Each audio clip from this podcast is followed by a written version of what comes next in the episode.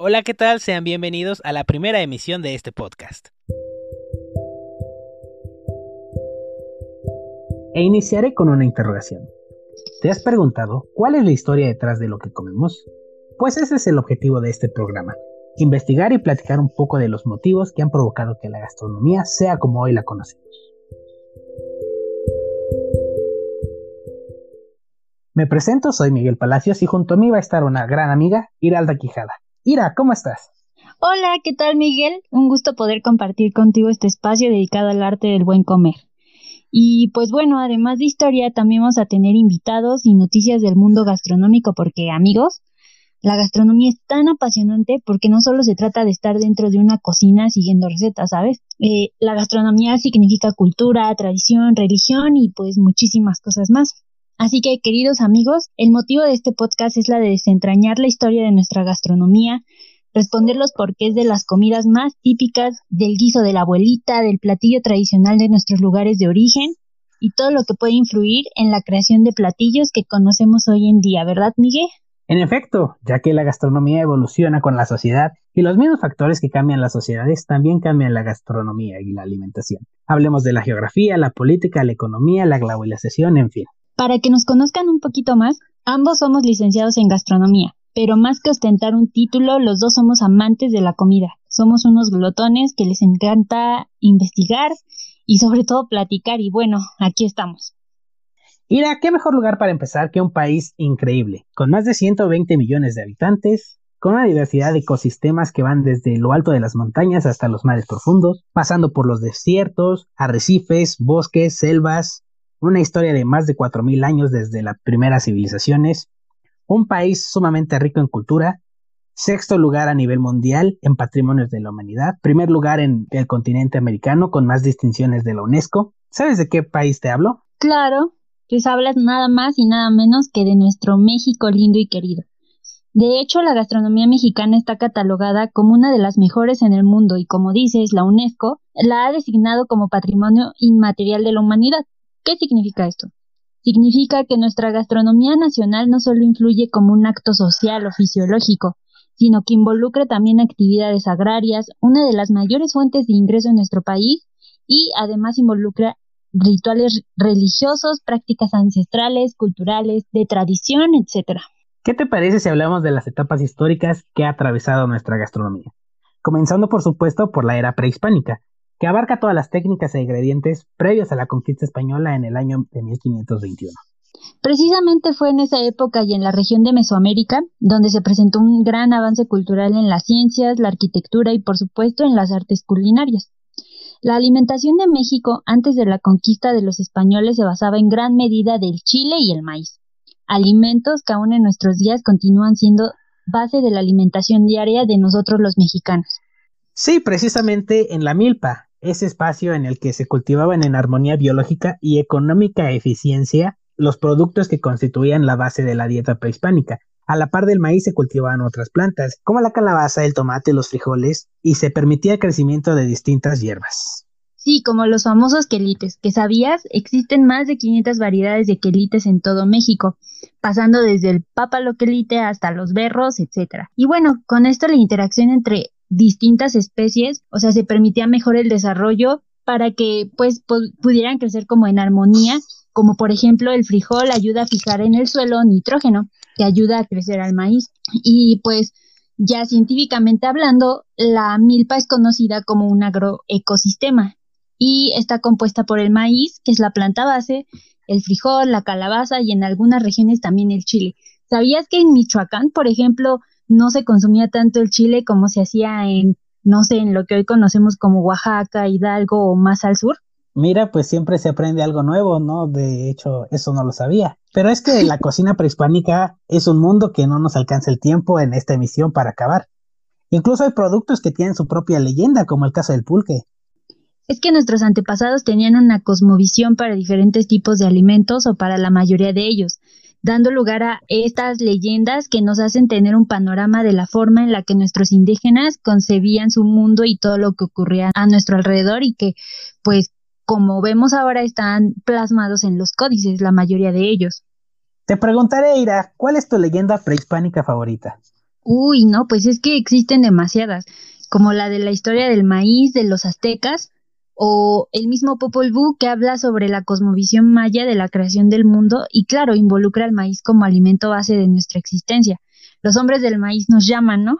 Pero la mayor, los mayas en realidad creían que literalmente los dioses nos habían creado específicamente con todas las partes de la planta del maíz y pues creo que es súper interesante porque leyendas como estas existen bastantes y te aseguro que cada pueblo indígena tiene sus propias leyendas relacionadas con los alimentos y los dioses. Pues sí, es un gran ejemplo este, pues de lo que comentamos, ¿no? La creación y la alimentación estaban íntimamente ligadas este, para los antepasados prehispánicos. ¿Qué te parece destinar una emisión para profundizar más sobre la gastronomía prehispánica? Claro que sí, o sea, no manches, yo creo que necesitaríamos como cinco o diez capítulos para poder abarcar súper bien este tema, pero sí, me parece súper bien. Sí, claro, pues apenas estamos rascando la superficie, ¿no? Es completamente un mundo. Pero bueno, ahora personalmente, y no sé qué opinas tú, pero considero que el parteaguas en la historia mexicana viene con el mestizaje, por supuesto se da en la conquista. Y a mí me gusta creer que en materia de alimentación no hubo tal conquista, sino más bien una unión, una suma un enriquecimiento. No sé si, si me doy a entender. Totalmente de acuerdo y como sabes, la gastronomía engloba el espíritu de un pueblo, su esencia y cuando se mezcla entre dos o más culturas, el mestizaje surge e inevitablemente deja sus frutos. Y creo que fue lo que sucedió en México. ¿Te imaginas ser un español en la época de la conquista? O sea, llegar a un lugar que creías vacío o sin ningún tipo de sociedad ya establecida y súper organizada. Yo creo que el shock debió ser súper enorme. Por supuesto, y sin ser español, a mí me asombra el hecho de imaginarme los grandes mercados ambulantes y la organización que, que tenían estos, ¿no? Los famosos tianguis. Y es una herencia que sigue hoy viva, y me atrevo a decir que no hay pueblo en México que no los tenga. Cabe destacar que estos mercados estaban en los centros urbanos prehispánicos y ahí la gente se reunía con el fin de comprar o vender mercancías necesarias para la vida diaria. Y podemos destacar tres, el de Tlatelolco, el de Texcoco y el de Tenochtitlan. Algo que a mí me vuela la cabeza es que nuestros ancestros en ese entonces no tenían una moneda de intercambio unificada, o sea, sus conceptos de economía, a lo mejor un poco precarios, pero utilizaban el, trueque o incluso las semillas de cacao, ¿no? Que, que se considera como la primera moneda mexicana. Y aparte, algo que sé que sorprendió a los españoles, este, fue que contaban con jueces y vigilantes que aseguraban el orden y la justicia en los intercambios.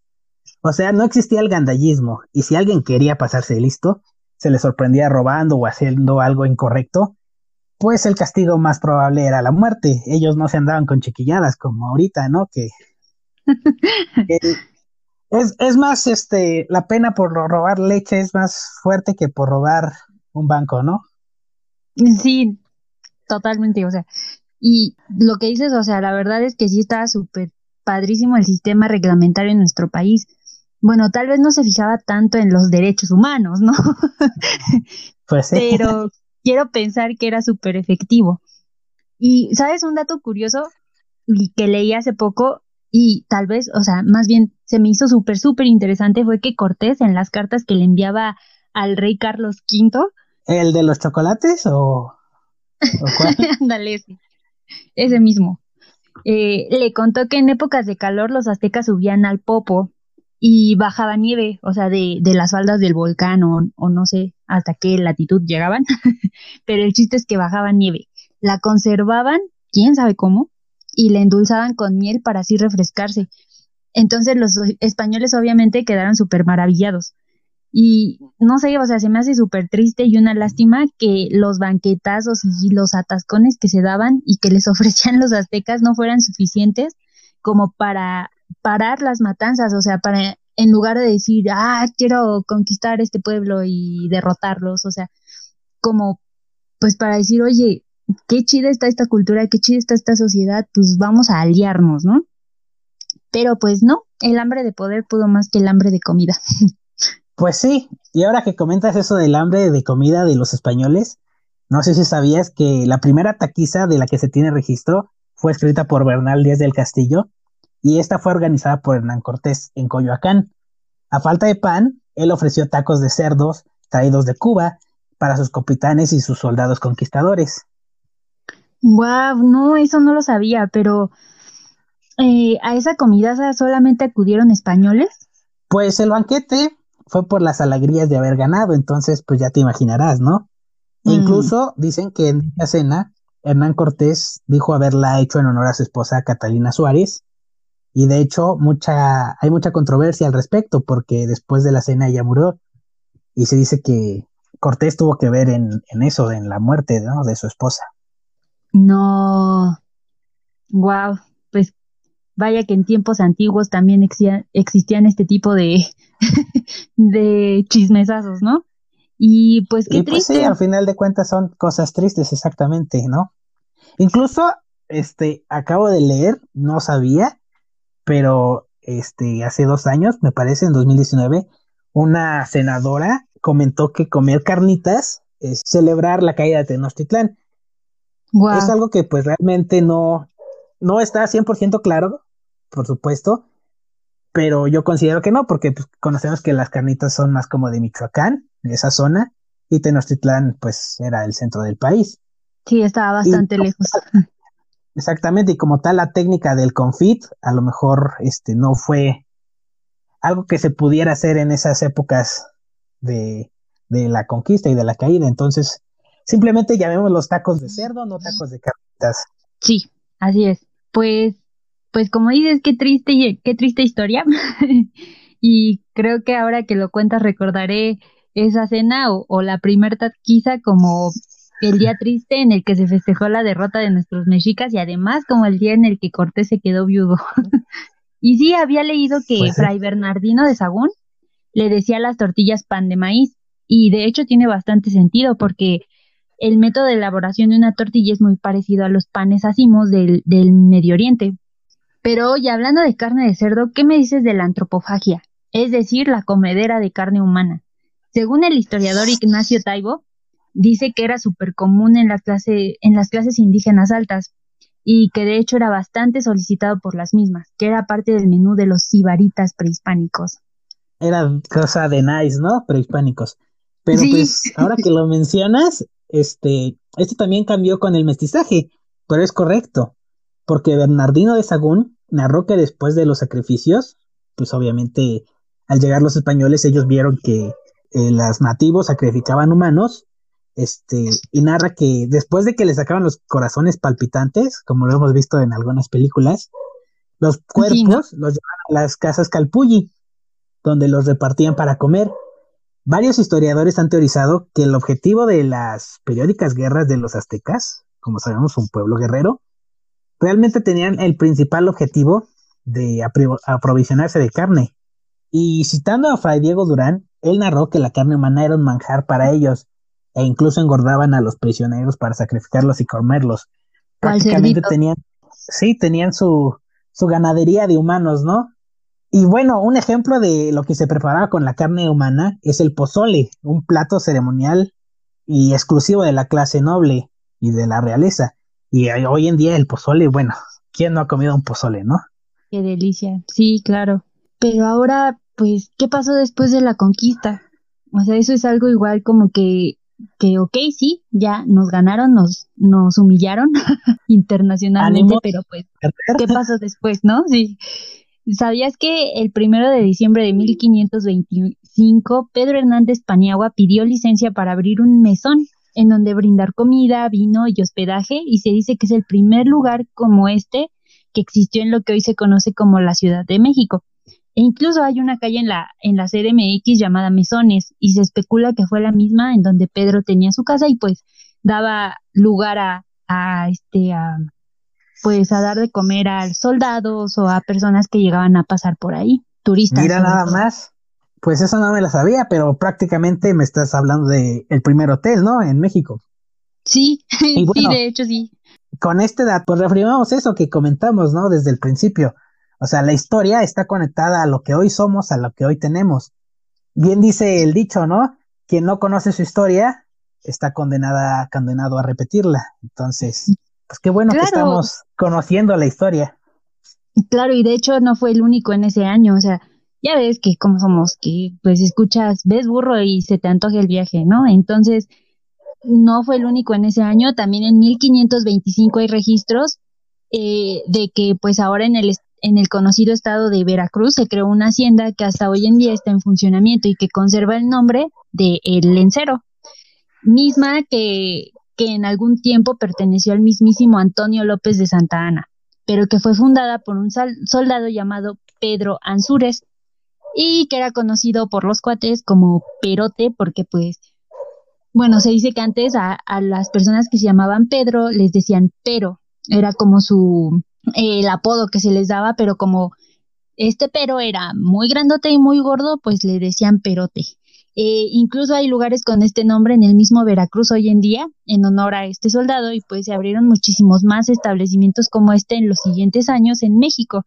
Y está bien padre, ¿sabes? Porque estos establecimientos abrían veredas y caminos en donde las personas, en su mayoría, ya sabes, o revolucionarios o soldados o o pues personas ambulantes, o sea, que iban de un lugar a otro, saciaban su hambre o, bien pasaban la noche en estos mesones, como eran conocidos, y que pues después desaparecieron luego de la invención de, del ferrocarril, de los hoteles, las casas de huéspedes y pues la, lo que va siendo como las primeras, no sé, los vestigios de la globalización, de la evolución social y, y pues todo esto. Claro, claro. Y también en esos años, quienes también celebraban con abundantes banquetes eran los frailes. Se dicen que entre sus procesiones, en los desfiles, en las celebraciones, pues no faltaba el desayunito acá nice, con servido en porcelana china, bien elegante. Y este, fue en los conventos donde se hacían estas comidas privadas, en los que se creaban delicias como las obleas, este, los bocadillos de nuez, los bocadillos de coco, y básicamente serían este, los ancestros de nuestros postres, ¿no? Todo surgido en, en las iglesias, en los conventos. Por las monjitas. Pero bueno, exactamente. Pero, o sea, lamentablemente, pues no todo fue miel sobre hojuelas. De hecho, en los primeros 100 años después de la caída de Tenochtitlán, fueron muy duros para los nativos de México. Las enfermedades, la explotación, la esclavitud de los indígenas causaron una disminución significativa en la población. Y aunque llegaron ingredientes y animales ajenos al continente, los indígenas no tenían eh, acceso a ellos o tenían acceso a las menudencias y pues obviamente con, con esto pues vino un periodo de hambruna ¿no? para, los, para los locales.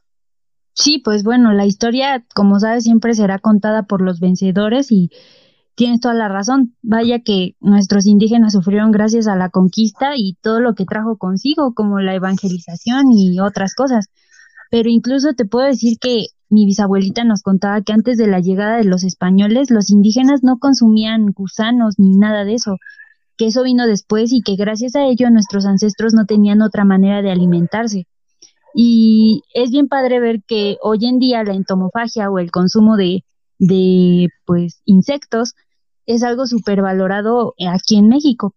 Por cierto, mi abuelita era de un lugar llamado Santiago de Anaya en el estado de Hidalgo, México, lugar en donde se celebra una feria gastronómica año con año en Semana Santa y te presumo que este año la nombraron patrimonio cultural porque en esta feria se hace un concurso donde los lugareños inventan platillos haciendo uso de gusanos y animales exóticos de la región como lagartijas, conejos, coyote, víbora, tlacuache y muchos otros.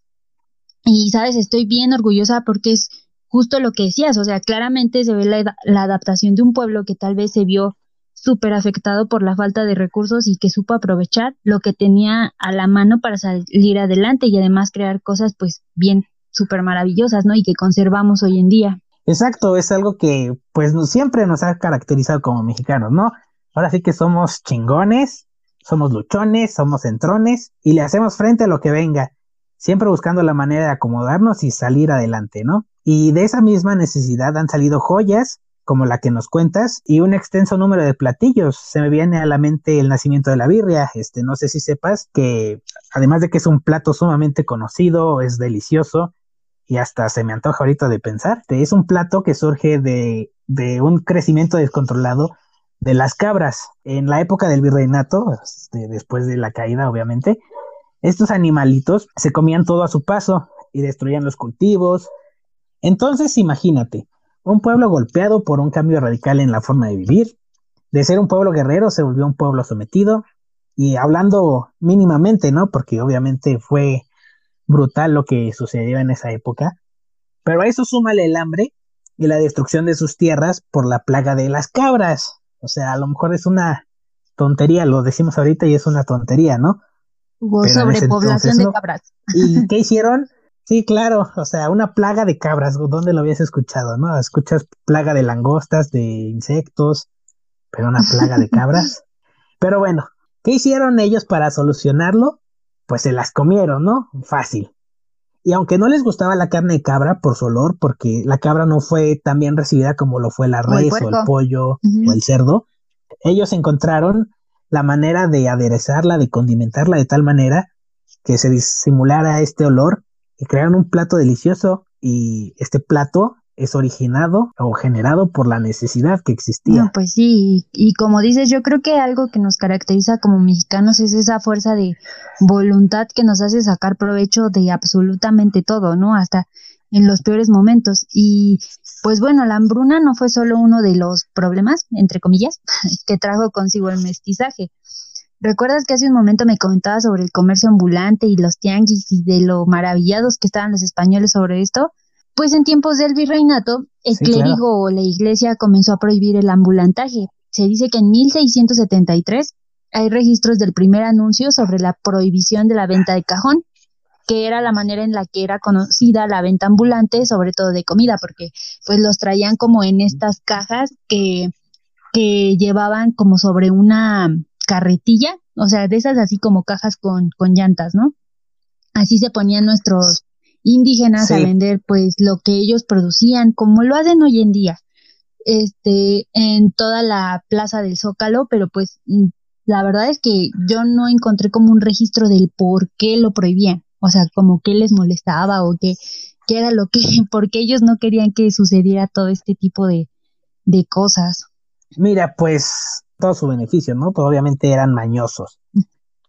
Este, a lo mejor poniéndolo en contexto histórico y conociendo lo que conocemos, a lo mejor prohibieron esto por el hecho de que no se reunieran para atacar o este conspirar, ¿no? contra la corona. Pero primeramente antes de esta esta prohibición, los conquistadores levantaron sus centros religiosos cerca de porque de esta manera la gente podía reunirse alrededor de un centro que traía consigo una nueva forma de concebir y entender el mundo, ¿no? O sea, voy a comprar, pero aquí está la iglesia donde nos están impartiendo una nueva doctrina, ¿no? Una doctrina diferente. Y si te das cuenta del tiempo de la caída de Tenochtitlán a la fecha de la prohibición, pues son más de 100 años. O sea, tiempo suficiente para, ya te adoctrine, ahora sí ya te, te controlo, ¿no? Y regresando al tema de la comida, este, y la fusión de estas cocinas, podemos decir que las recetas de la colonia se difundieron a través de las hijas de las familias criollas y mestizas que recibían su educación en los conventos y luego las replicaban en sus propias casas, ¿no? Entonces, parte del adoctrinamiento también era enseñarles a cocinar con la forma europea, ¿no? Y fue de esa manera que se logró sí, de hecho, algo súper curioso que recuerdo de hace muchísimos años fue que tuve la oportunidad de ir a, a este lugar, a Mecameca, creo que todavía es Estado de México, y este, a la casa del, o bueno, a la antigua casa de Sor Juana Inés de la Cruz. Y recuerdo muy bien que nos decían que ella, pues, al irse al convento y todo eso, eh, tenía el derecho de llevarse a una sirvienta indígena. Y de hecho creen que, pues, las sirvientas indígenas de las monjas eran quienes realmente cocinaban, solamente que, pues, las monjas eran las que sabían pues leer y escribir, ¿no? Entonces, pues eran ellas las que pues documentaban la historia y pues obviamente yo soy tu dueña, ¿no? Y, yo soy dueña de todo lo que tú hagas, pues nunca les daban crédito a las mujeres indígenas. Pero en fin, no todo fue de allá para acá, ¿no? Como, como te lo estoy diciendo, los españoles también tomaron características de la cocina mexicana, productos y toda la cosa, ¿no? Y se las llevaron a Europa. Un ejemplo bien claro, pues, es el tomate, ¿no? Que primero se lo llevaron como, como una planta que adornaba casas y después, pues, probaron sus frutos y supieron que, pues, está bien rico, ¿no? Pero bueno, este es tema para otro episodio de, de Gastrohistoria. bueno, Ira, menciona nuestras redes sociales en donde nos pueden encontrar. Eh, amigos, nos pueden encontrar en Facebook como Gastrohistoria en corto, en nuestro canal de YouTube Gastrohistoria y no olviden suscribirse o seguirnos. También recuerden que nos pueden enviar sus sugerencias o temas de los que les gustaría que platiquemos al correo contacto.gastrohistoria.gmail.com Pues una vez más, muchas gracias por acompañarnos en esta primera emisión. Los esperamos en el siguiente podcast y se despide de ustedes su amiga Giralda Quijada y Miguel Palacios. Hasta la próxima.